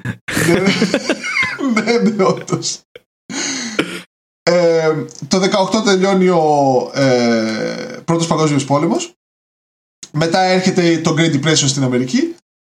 Και επίσημο ο δεύτερος παγκόσμιος πόλεμος στην Αμερική ξεκινάει το 19 ε, όπου όταν, ε, όσο, όσο μπαίνει ε, στον πόλεμο οι, οι αγορές πηγαίνουν προς το πλάι γενικότερα. Από τον Απρίλιο του 42 που νομίζω τότε ξεκινούσαν και, και κερδίζανε τον πόλεμο οι ε, δυτικοί φαινόταν ότι ε, κερδίζουν. Το, περίπου νομίζω το 41, τέλη του 41 πρέπει να μπει και η Αμερική στο χώρο. Ναι, ναι. Το 40. το, το 39 μπήκε η Γερμανία στην Πολωνία. Οπότε δεν, είχ, δεν είχαν εμπλακεί οι Αμερικανοί. Δεν είχαν εμπλακεί, όχι, όχι. Ναι, ναι, ναι. Δεν ήταν το χρηματιστήριο. Ε, ναι, το 41-42 κάπου εκεί μπήκε. Κάπου εκεί άρχισαν να μπαίνουν, ναι, ισχύει. Και βλέπουμε στο διάγραμμα ότι από τον Απρίλιο του 42 ξεκινάει μια μεγάλη άνοδος στο χρηματιστήριο λόγω της οικονομική μηχανής που πήρε μπρος, ε, το inflation που είχαν στην Αμερική για να μπορέσουν να αποδώσουν ε, να ανταπεξέλθουν τα χρήματα στην ε, ανάπτυξη. Έκανε το χρηματιστήριο από το 42 μέχρι το 46 περίπου, δηλαδή μετά το τέλος του Δεύτερου Παγκοσμίου Πολέμου, έκανε ένα 130% πάνω. Δυνατό ε, για εκείνη την εποχή αυτό το νούμερο, ναι. έτσι. Ε, αυτό είναι που έφτιαξε την Αμερικάνικη οικονομία, έτσι. Είναι, είναι τρομερό. Στο, στον πόλεμο της Κορέας 51 με 53 το Αμερικάνικο χρηματιστήριο πήγαινε σχετικά στο πλάι δεν, δεν είχε πάρει μεγάλη θέση γιατί δεν ήταν και τόσο μεγάλος πόλεμος αυτός δεν τόσο γνωστός, τόσο impact κτλ. Εντάξει, ήταν όμως ένας πόλεμος που μπορείς να το βάλεις όχι μπορείς να το, εντάξει δεν το συνδέεις αλλά ήταν ο πόλεμος στην περίοδο του ψυχρού πολέμου, έτσι. Δηλαδή ναι, ναι, ναι. ήταν καθαρά. Ε, Καλά, όλοι από εκεί πέρα ήταν ε, μέσα στο ψυχρό πόλεμο. Ανάμεσα για τη σφαίρα επιρροής ε, Ρωσίας, ε, Δύσης, έτσι, Αμερικής κομμουνισμό τότε, κομμουνισμό με, με καπιταλισμό ας πούμε. Τότε θα ήταν τη σκακέρα. Ε, βασικά πριν πάω στα υπόλοιπα, δεν, δεν γίνεται να, να, να συγκρίνουμε τον κομμουνισμό με τον ε, καπιταλισμό. Το, ο καπιταλισμός είναι οικονομικό σύστημα και ο κομμουνισμός έχει και πολιτικό-κοινωνικό. Ε, σου λέω πώ ακουγόταν τότε. Ναι, ναι, ναι. Απλά, απλά αυτό σαν, σαν, ε, σαν σημείωση. λοιπόν, μετά το. ξέρεις το OCD. Μετά το, το 62 έχουμε το, την κρίση με την Κούβα. Ξεκινάει πέφτοντας το χρηματιστήριο, ο Dow Jones συγκεκριμένα, και μετά, όταν νομίζω περνάει όλη αυτή η κρίση, κάνει ένα 14% πάνω. Αυτό που βρήκα λίγο πιο παράξενο, ενώ βλέπεις ότι υπάρχει ε, το trend ότι ξεκινάει μια, από ένα άγχος των αγορών, οπότε το ρίχνει με, με υψηλή μεταβλητότητα, μετά επανέρχεται η άνοδος γιατί ξέρω εγώ, όλα αυτά που προαναφέραμε, στο, στον πόλεμο του Βιετνάμ είναι όλο flat. Δηλαδή ε, ε, ξεκινάει από το, το 65 από επίπεδα περίπου 946 δολάρια και τελειώνει ε, όλο αυτό το trend το 76, δηλαδή ένα χρόνο μετά την, την επίσημη λήξη ξέρω, του πολέμου του Βιετνάμ, περίπου στα ίδια επίπεδα. Ήταν, ξέρω εγώ, πάλι έκλεισε εκείνη η χρονιά στα 980. Στα στοιχεία αυτά που λες είτε κάνουν adjust και το inflation. Μήπως είναι και αυτό που το ε, κρατάει. Νομίζω ότι τα κάνει adjust. Γιατί ήταν μια περίοδος με πολύ μεγάλο πληθωρισμό τότε. Δηλαδή, Νομ- νομίζω και το κάνει, έσβηνε ναι. τα, τα- ό,τι κέρδος και να υπήρχε εκείνη την περίοδο, ε, το έσβηνε ο πληθωρισμός. Πολύ ψηλός πληθωρισμός εκείνη την περίοδο. Μμ. Οπότε μπορεί και αυτό να φαίνεται έτσι. Μμ. Ε, ναι, κοίτα- α- αυτή η λεπτομέρεια δεν, να σου πω την αλήθεια δεν την ε, έχω σημειώσει, αλλά νομίζω το κάνει, νομίζω. Λοιπόν, και νομίζω ότι το, το επόμενο ε, σημείο είναι ο πόλεμος στο Ιράκ, αυτά που έγιναν τώρα την 11η Σεπτεμβρίου, που βλέπουμε ότι το, το Στο, Σεπτέμβριο... στο Αφγανιστάν. Ναι, ναι, ναι. Ε, είναι Αφγανιστάν-Ιράκ, ναι, όντως. Μετά πήγαν στο Ε, Ιράκ. Το- Ο πόλεμος εκεί πέρα ξεκίνησε το 11 Σεπτεμβρίου όπως είπαμε και βλέπουμε ότι εκείνη την ημέρα, βασικά εκείνος ο μήνας ουσιαστικά ήταν πρωτοτικός μήνας, μέχρι να η αβεβαιότητα που λέγαμε, έπεσε ε, 19,90% σχεδόν 20% ο Dow Jones εκείνη την περίοδο. Καλά, εντάξει, είχε γίνει και το τρομοκρατικό χτύπημα Μα στο, αυτό- αυτό στο σου λέω. παγκόσμιο κέντρο του εμπορίου. Δηλαδή, Ναι, ναι, ναι. άχα να πάνε. Ε, και, και βλέπουμε ότι ξεκινάει μια πτωτική, μια, μια, μια πτω- ένα πτωτικό κύμα. Ε, νομίζω ότι κάνα δύο-τρία χρόνια μετά ξεκίνησε ο πόλεμος στο Ιράκ, δηλαδή δεν πήγε κατευθείαν ή οτιδήποτε. Που τότε ξεκινάει και φ- ξεφεύγει από μια πλάγια κίνηση το χρηματιστήριο και ξεκινάει μια πιο μεγάλη ανωδική πορεία. Οπότε γενικό συμπέρασμα είναι ότι δεν μπορεί μόνο ένας πόλεμος να καθορίσει ε, το μέλλον της αγοράς πρέπει να πάρεις και άλλα στοιχεία πιο πριν για το πού βρίσκεται η αγορά εκείνη τη στιγμή τι ξέρω εγώ, τι inflation έχει ε, όλα, όλα αυτά καθορίζουν μια αγορά και δεν μπορεί μόνο ένας πόλεμος να καθορίσει είδαμε ότι ακόμα και οι παγκόσμιοι πόλεμοι εντάξει, εί- είχαν πολύ μεγαλύτερο impact προφανώς από όλους τους υπόλοιπους αλλά δεν μπορείς να πεις ότι ξεκάθαρα φαίνεται στο χρηματιστήριο αυτό το πράγμα μόνο και μόνο από, το, από τον πόλεμο. Καλά, σίγουρα, εντάξει. Και ό- όσο πιο παλιά χρονικά ήταν ο πόλεμος, τόσο λιγότερο ήταν και το. και η επιρροή της παγκοσμιοποίησης στο γενικό Ναι. εμπόριο και στη γενική οικονομία. Δηλαδή. Καλά, η παγκοσμιοποίηση ξεκίνησε από το, από το Bretton Woods και μετά. Που ουσιαστικά Ναι. ξεκίνησε αυτό το κύμα ως να πούμε ότι το τότε σχέδιο ήταν να ενώσει τις οικονομίες των κρατών ώστε να αποτε- αποτευθεί ένας ε, μελλοντικός παγκόσμιος πόλεμος. Έτσι, ήταν τεράστιο Ναι. θέμα στην ανθρωπότητα. Και αυτό ήταν το μέσο σχέδιο. Αλλά τώρα βλέπουμε ότι πηγαίνουμε σταδιακά πριν τον Bretton- Bretton Woods πάλι. Κάνουμε βήματα προς... Καλά, εντάξει, δε, με αυτό που έχει Ναι. γίνει έχουμε κάνει πολλά βήματα προς τα πίσω. Αντί να κάνουμε Ναι, βήματα η- μπροστά. Η, η εξέλιξη Σαν γενικότερα ανθρωπότητα, είναι- έτσι. Δεν εννοώ ούτε σαν κράτος. Ε, Ναι. για... Δεν αφορά τα κράτη. Σαν, α- σαν άνθρωποι, σαν απλοί άνθρωποι. Έχουμε Ναι, κάνει ναι. βήματα πίσω. Έχουμε επιστρέψει σε εποχές του 70. Κοίταξε, αυτό πρέπει να το περιμένουμε. Εγώ βλέπω ότι ιστορικά γενικά είναι σαν να βλέπεις την, την πρόοδο ή ξέρω εγώ, τη- τη- τη- τα πισωγυρίσματα είναι σαν μια ημι- ημιτελοειδή γραμμή. Δηλαδή πηγαίνει, κάνει ένα μπαμ μπροστά, επανερχόμαστε πίσω. Κάνουμε ένα μπαμ μπροστά, επανερχόμαστε πίσω. Και, και νομίζω είναι και λογικό γιατί κάθε καινούργια εξέλιξη μέχρι να μπει στο βάθος της κοινωνίας να, την, να το κάνει adapt ε, θέλει κάποια περίοδο. Οπότε κάνεις ένα πισωγύρισμα, γίνεται adapt όλο αυτό, το- οι καινούριες πληροφορίες και μετά μπορείς να κάνεις ε, ε, βήματα μπροστά. Οπότε μου φαίνεται λογικό, δηλαδή τώρα μετά από τον ψυχρό πόλεμο και τον Bretton Woods και τα λοιπά ήταν όλα παγκοσμιοποίηση, όλα ξέρω εγώ ε, Ευρωπαϊκή Ένωση, μπλα, μπλα. ήταν πολύ, είχε πολύ μεγάλο impact η Ευρωπαϊκή Ένωση. Πρέπει να κάνουμε κάποια πίσω γυρίσματα για να μπορέσουμε να πάμε αυτό το, το θετικό μήνυμα της, ε, του podcast. Ακόμα και αν δεν ισχύει. Μπρος προς πρέπει τα να πίσω, σαν το διαφωνείτε, πόπο τα κρατήστε το. ακούστηκε, ρε φίλε. Μπρος προς τα Όχι, πίσω. ρε φίλε. Πρέπει να κάνεις μπρος προς τα πίσω για να κάνεις προς τα μπροστά μετά. Αυτό δεν είπε ο Πόποντα. Ναι, κοίτα. Το... Τι γίνεται κατά την προσωπική μου άποψη τώρα. Ότι έχουν βρεθεί κάποιες α- αφορμές για να που οδήγησαν στο ξέσπασμα κάποιων αιτιών που υπήρχαν χρόνια και όχι από το 14, από πιο πριν. Έτσι. Δηλαδή, αν το πάρουμε ιστορικά, οι Ουκρανοί έχουν υποφέρει πάρα πολύ από όλο αυτό το, το σύστημα της, ε, της Σοβιετικής Ένωσης. Είχαν ε, Καλά, όλοι, όλοι οι λαοί που είχαν. ε, πολλά εκατομμύρια νεκρούς επειδή κα- βάσει κάποιων πολιτικών που είχε εφαρμόσει η Σοβιετική Ένωση. Δηλαδή είχαν πεθάνει 6 εκατομμύρια άνθρωποι μια περίοδο. Από ασυτεία κλπ. Επειδή έπαιρναν όλα ε, τα προϊόντα τους και τα μετέφεραν στη, στη- στο κύριο μέρος της Ρωσίας. Ε, οπότε, αν το πάμε, υπάρχουν πολύ βαθύτερα αίτια για αυτά που ακούγονται τώρα. Γιατί ακούγονται ότι υπάρχουν ε, ομάδες που είναι εξτρεμιστικές στην ε, Ουκρανία, υπάρχουν ε, άλλες ομάδες στην Ουκρανία που είναι φύλλα προσκύμενες στη Ρωσία, υπάρχει μεταξύ τους διένεξη. Αυτά δεν δημιουργήθηκαν ξαφνικά. Δηλαδή, για να δούμε την αλήθεια, πρέπει να ξέρουμε την ιστορία. Δεν μπορείς να το καταλάβεις αλλιώς. Δηλαδή, αν πας τώρα ένας απλός άνθρωπος και ανοίξεις τηλεόραση και δει, δεν θα καταλάβει. Απλός άνθρωπος. Βλακή είπα. Ένας άνθρωπος που, που δεν ξέρει τι έχει, τι έχει προ... δεν έχει καθίσει να ψάξει τι έχει γίνει πιο πίσω. Ναι, ναι. Έτσι. Δεν μπορεί να καταλάβει γιατί αυτοί οι δύο, ενώ είναι όπως είπαμε στην αρχή, αδερφοί λαοί, αρχίζουν και χτυπιούνται μεταξύ τους. Και φυσικά δεν είναι μόνο το γεωπολιτικό, είναι και το οικονομικό κομμάτι, όπως είπες και εσύ.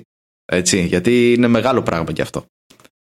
Μα ξέρεις τι, ε, μέχρι, μέχρι τα πρόσφατα η Ρωσία, δηλαδή μπήκε η Εσθονία, Λιθουανία, Λάτβια στην ε, τέτοια. Στην, Μ' αρέσει που είπες όλες τις δύο πρώτες στα ναι, ναι, ελληνικά και την Δεν θυμάμαι το Λετωνία, δεν το θυμάμαι. Πρέπει να το, να το κάνεις, φίλε, άστο να περάσει έτσι. ε, ε, ουσιαστικά μπήκαν αυτές οι χώρες που είναι δίπλα ξέρω, στη Ρωσία, ε, μπήκαν στην Ευρωπαϊκή Ένωση και δεν έκανε τίποτα η Ρωσία. Ε, Πότε είχαν πει αυτές, ξέρουμε περίπου χρονική περίοδο, δηλαδή; Ε, δεν θυμάμαι. Δεν... Ήταν μετά το 2000. Ήταν πρόσφατα πάντως. Ναι. Ήταν πρόσφατα. Ε, Τέλος πάντων, μπήκαν αυτές και δεν έκανε τίποτα η Ρωσία. Που ουσιαστικά με βάση αυτό που είπαμε στην αρχή με τον ε, χώρο που έπρεπε να προστατεύσει, μπλα μπλα μπλα, είχε ένα νόημα να κάνει κάτι αλλά με το που χτυπήθηκε η οικονομία και το πετρέλαιο και τα λοιπά, οπ, εδώ πέρα τραβάμε τη γραμμή. Δηλαδή όλα μπορούμε να τα δεχτούμε μέχρι να μας πάρει στα χρήματα. Εκεί όχι, τραβάμε γραμμή. Εντάξει, δεν πιστεύω ότι ήταν ο κύριος λόγος, να σου πω την αλήθεια. Πιστεύω ότι ήταν ένας από τους λόγους. Δεν ήταν, ο, ήταν ο, νούμερο, ο νούμερο ένα λόγος. Ε, δηλαδή, δεν νομίζω ότι υπάρχει νούμερο ένας λόγος. Υπάρχουν πολλοί λόγοι που οδηγούν σε αυτό το πράγμα. Επίσης, Εγώ νομίζω, πριν προχωρήσει, συγγνώμη που σε διακόπτω, νομίζω ότι είναι ο κύριος λόγος και από πάνω είναι τα στολίδια, που όντως είναι και αυτοί οι λόγοι σημαντικοί, αλλά είναι τα στολίδια και τα επικοινωνιακά. Καλά, ναι, υπάρχουν. Που σκεπάζουν αυτόν. Γιατί δεν μπορείς να πεις σαν Ρωσία ότι παιδιά, ε, μου παίρνουν τα λεφτά. Ποιος θα στηρίξει έτσι, ρε φίλε, θα γίνει χαμό θα πούνε τι λένε οι Ρώσοι, ρε; Εντάξει, ναι, γιατί οι Αμερικάνοι τι κάνουν. Ρε, Δημήτρη, οι Αμερικάνοι δηλαδή πήγαν σε Αφγανιστάν επειδή.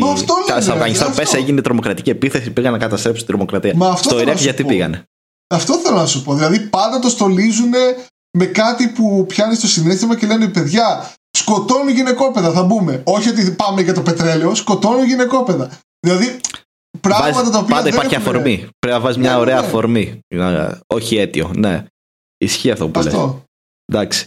Ε, αλλά κοίτα, πρόσφατα βγήκε τώρα, νομίζω χθες η Φιλανδία και η Σουηδία και είπαν ότι με αυτά που γίνεται σκεφτόμαστε να μπούμε κι εμείς στο ΝΑΤΟ. Έτσι. Και βγήκε ο εκπρόσωπος της ε, Ρωσίας και είπε ότι θα δράσουμε ανάλογα και σε αυτές τις περιπτώσεις.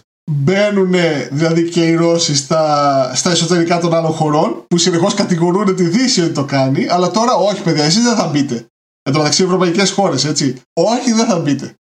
Δηλαδή, εντάξει, να τα σημειώνουμε αυτά. Κανείς δεν είναι καλός, κανείς δεν είναι άγιος, κανείς δεν, δεν χρειάζεται υποστήριξη από τους υπόλοιπους. Μιλάμε για δύο τεράστιες υπερδυνάμεις. κανείς δεν είναι ε, αυτός που θέλει στήριξη από τους υπόλοιπους. Και οι δύο είναι εντάξει, έχουν κάνει πολλά. Κοίτα, και, προς... και αναμενόμενο έτσι. Εγώ πιστεύω ότι για όλα αυτά σίγουρα υπήρχε και ένας διπλωματικός τρόπος για να λυθούν. Μπαμ, μπαμ. Ναι, ναι, ναι. Κοίτα, Πιστεύω ότι, κοίτα, όπως είδα όλη την εξέλιξη, δηλαδή ε, υπήρχε δύο εβδομάδες, τρεις εβδομάδες όπου γινόταν συνομιλίες, ιστορίες τέτοια. Κατά τη γνώμη μου είναι ότι οι, οι Αμερικανοί ήταν αδιάλακτοι σε κάποια πράγματα, το ίδιο και οι Ρώσοι, και μόνο ε, η Ευρωπαϊκή Ένωση φάνηκε να θέλει να βρει μια διπλωματική λύση. Και φάνηκε... Ναι, γιατί στην πόρτα της γίνεται. Ναι, φάνηκε και από τη Γερμανία. μετά από, ε, από ωκεανό. Και φάνηκε και από τη Γερμανία και από την ε, Γαλλία αυτό το πράγμα. Ότι μόνο. Δηλαδή, ό,τι γίνεται, μόνο την Ευρώπη δεν συμφέρει, ρε παιδάκι μου. Ναι, ναι, μπορεί ναι. Να, να πάρει συμφέροντα η Ρωσία, μπορεί να πάρει συμφέροντα και η Αμερική. Αλλά η Ευρώπη είναι ο μεγάλος χαμένος από όλα αυτά. Ναι, ναι, ναι, όντως. Και από και, το ενεργειακό. Και, όποιος... και από το ενεργειακό και ό,τι ξαναγυρίζει σε ένα πολεμικό κλίμα στην Ήπειρό της. Που το έχει εξαλείψει αυτό.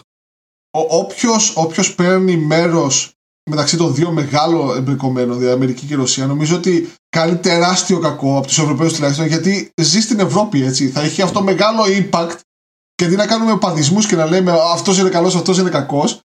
Ε, φίλε, στο τέλος εσύ θα την πληρώσεις, γιατί άκουγα, ας πούμε, πριν από σε ένα podcast άλλο.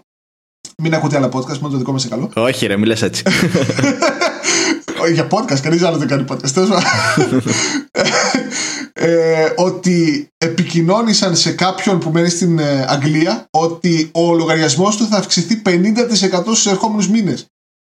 Και αυτό θα πάει και στην υπόλοιπη Ευρώπη. Ποιος βγαίνει χαμένος, όχι Αμερικάνος, ε, ίσως ο Ρώσος, αλλά όχι ο Αμερικάνος και όχι ε, τόσο πολύ ο Ρώσος. Αυτός που δεν την πληρώσει χωρίς να φταίει είναι ο Ευρωπαίος. Οπότε αντί να παίρνουμε από εδώ και από εκεί και να λέμε συνέχεια οι κακοί Ευρωπαίοι, μάλλον κάποια στιγμή πρέπει να, να δεχτούμε το γεγονός ότι είμαστε σε μια Ευρωπαϊκή Ένωση και να προσπαθήσουμε να δουλέψουμε προς να, ενωθεί, να ενωθεί αυτή η Ευρωπαϊκή Ένωση, γιατί αλλιώς σε κάνουν ό,τι θέλουν οι μεγάλες δυνάμεις. Γι' αυτό το λόγο υπάρχει η Ευρωπαϊκή Ένωση. Εντάξει, και πολλοί λένε ότι εντάξει δεν κάνει τίποτα η Ευρωπαϊκή Ένωση, δεν έχει στρατό. Δηλαδή η Ευρωπαϊκή Ένωση δεν δημιουργήθηκε για να έχεις στρατό ναι, και να ναι. κάνει υπερελιστικό πόλεμο, επεκτατισμό κτλ. Mm. Είναι μια, άρχισε σαν οικονομική συμφωνία και αρχίζει πάνω σε αυτό το ε, πλαίσιο. Ε, εμπορίου, εμπορίου είναι. είναι εμπορίου, ναι. Και οικονομικά, πολιτικά και πολιτιστικά. Αυτή, αυτή την ένωση προσπαθεί να πετύχει. Δεν προσπαθεί τώρα να, να, να φτιάξει μια ομοσπονδία κρατών όπως είναι, ας πούμε, mm. ούτε Ηνωμένα έθνη όπως είναι ε, οι Ηνωμένες Πολιτείες όπως είναι η Αμερική. Ε, επίσης, επειδή δεν θέλουν να ακούγεται μόνο ότι οι Ρώσοι κακοί μπαίνουν εκεί, το 1999 πότε ήταν. Όχι, το ξεκαθαρίσαμε αυτό την αρχή. Ναι, ναι. Ήταν κανείς δεν Στη Ιουγκοσλαβία, παιδιά, έγιναν εγκλήματα πολέμου. Έτσι. Βρήκαν μια πρόφαση οι Αμερικάνοι και έγινε, πάρα, έγινε αποτρόπαια πράγματα. Ακριβώς mm. από πάνω μας, έτσι. Όχι γειτονιά, στο σπίτι μας, έτσι. Mm. Και έγινε αυτός ο διαμελισμός αλλά και εκεί θέλω να ξέρετε ότι δεν φταγαν μόνο οι, οι Αμερικάνοι και οι Ρώσοι που είχαν κάποια συμφέροντα εκεί και τους παράτησαν και έφυγαν γιατί ήθελαν την αυτονομία τους και να είναι μόνοι τους οι Ιουγκοσλάβοι. τώρα οι Αμερικάνοι στους Ουκρανούς κτλ. Δηλαδή ναι. πρέπει να μαθαίνουμε λίγο ιστορία γενικότερα. Η Ιουγκοσλαβία, παιδιά, έχει σηκώσει ανάστημα απέναντι στην, ε, στη Ρωσία και η Ρωσία την εγκατέλειψε.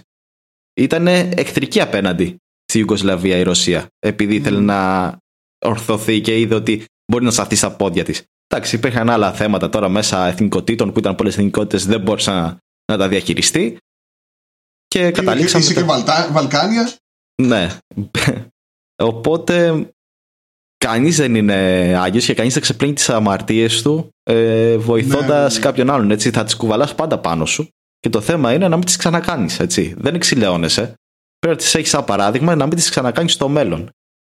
Οπότε για μένα είναι πολύ θετι... είμαι θετικός στη στάση που κρατάει μέχρι στιγμής η Δύση που δεν στέλνει, που δεν μπαίνει ενεργά στο πόλεμο. Να μου πεις στέλνει πυρομαχικά. Ναι, εντάξει, στέλνει πυρομαχικά. Αλλά. Κοίταξε, όπως είπαμε, έχει και κάποιο συμφέρον. Εντάξει. Δεν, ναι. δεν το κάνει μόνο για ανθρωπιστικούς λόγους. Έχει Ακριβώς. κάποιο συμφέρον. Έχει συμφέρον, εννοείται. Ε, αλλά δε, κατά τη γνώμη μου δεν θα πρέπει να πει σε ενεργά στον πόλεμο η ναι, ναι. Ευρώπη και η Δύση σε αυτό που γίνεται. Καλά, η Ευρώπη δεν μπορεί έτσι. Η Ευρώπη δεν Εντάξει, μεμονωμένα τα, τα κράτη μπορούν, ρε παιδάκι μου. Θα ήταν, θα ήταν κάτι πολύ κακό αυτό, αν θα γίνει. Και όντως θα μιλάμε για τρίτο παγκόσμιο, έτσι. Ναι.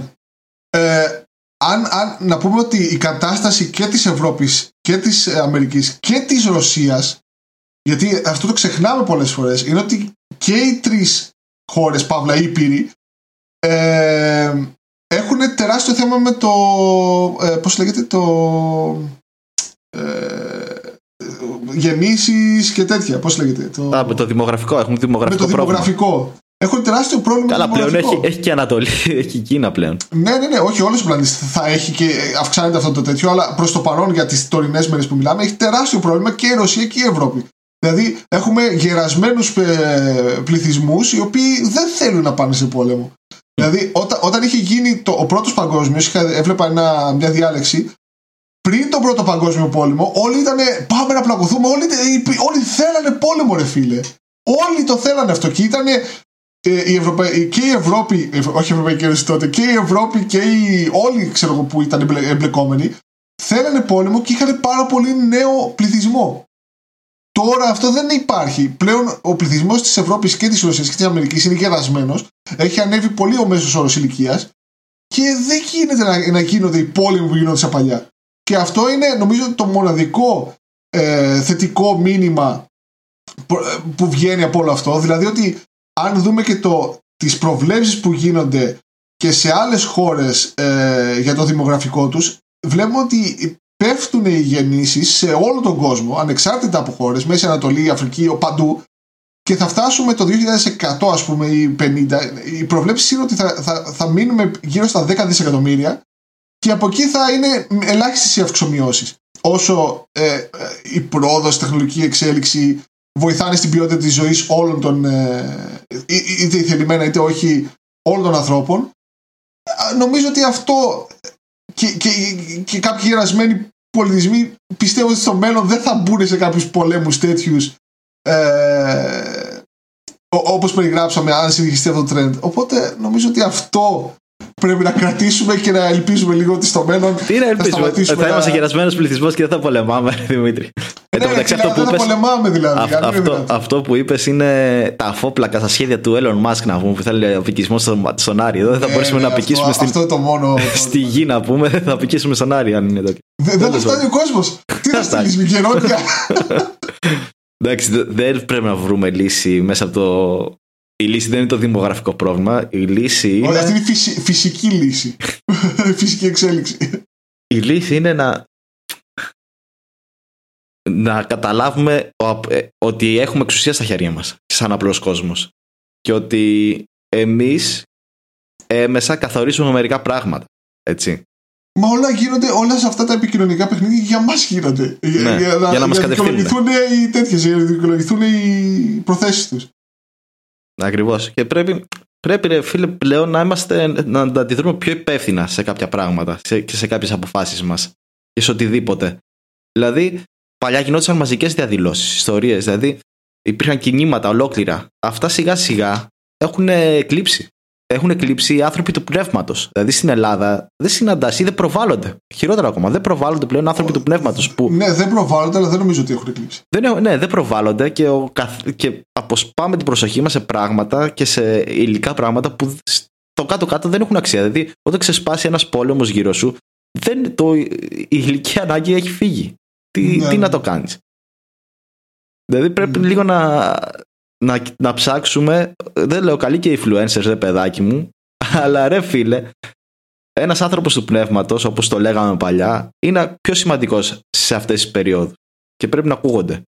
Γιατί... Με κόψε λόγια YouTuber είμαστε, δε, εντάξει, εγώ τα, τα λέω, δεν δε, τέτοιο. Ε. Έτσι, δηλαδή ε, πρέπει να βάλουμε κάποια αναχώματα mm. μπροστά στην προπαγάνδα, μπροστά στην παραπληροφόρηση, από όπου και αν προέρχεται και, στο, και αυτά οδηγούν στο φανατισμό. Και ο φανατισμός οδηγεί σε αυτά τα πράγματα που βλέπουμε να εξελίσσονται γύρω μας. Και δεν υπάρχουν μόνο ούτε στην Ουκρανία, ούτε, ούτε μόνο στη Ρωσία, ούτε μόνο στην Αμερική. Αυτά υπάρχουν και σε εμάς εδώ, στην Ελλάδα. Παντού, Παντού υπάρχουν. υπάρχουν. Παντού. Έτσι.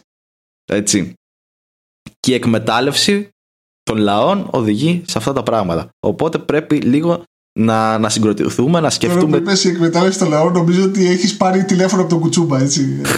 σε έχει τηλεφωνήσει. εντάξει, ρε φίλε, είναι μια καραμέλα που λένε αυτά, αλλά εντάξει.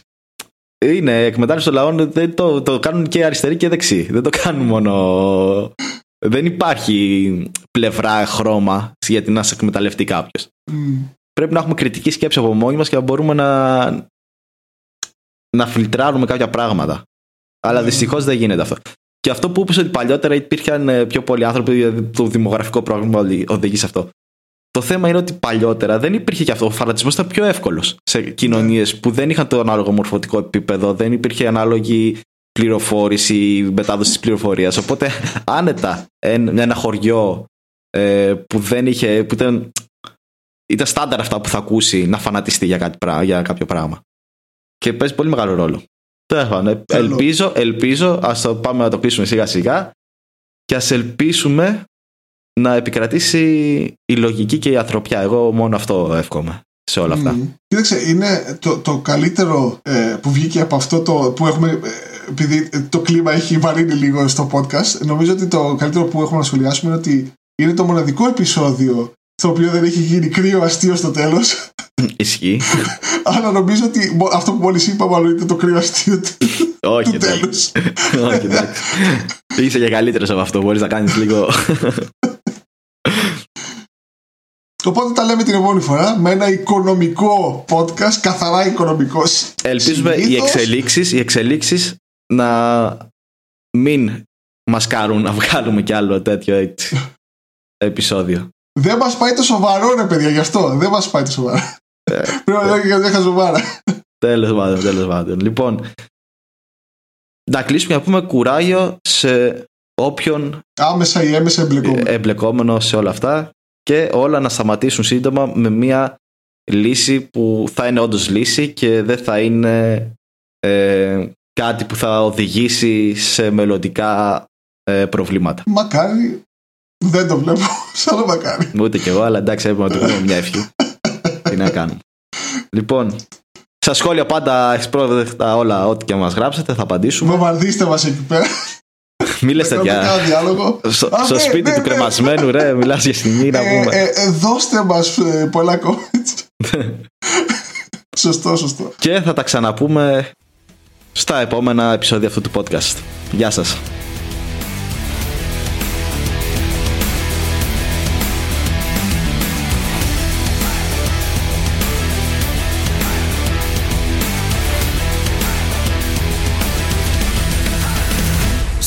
Benji's podcast.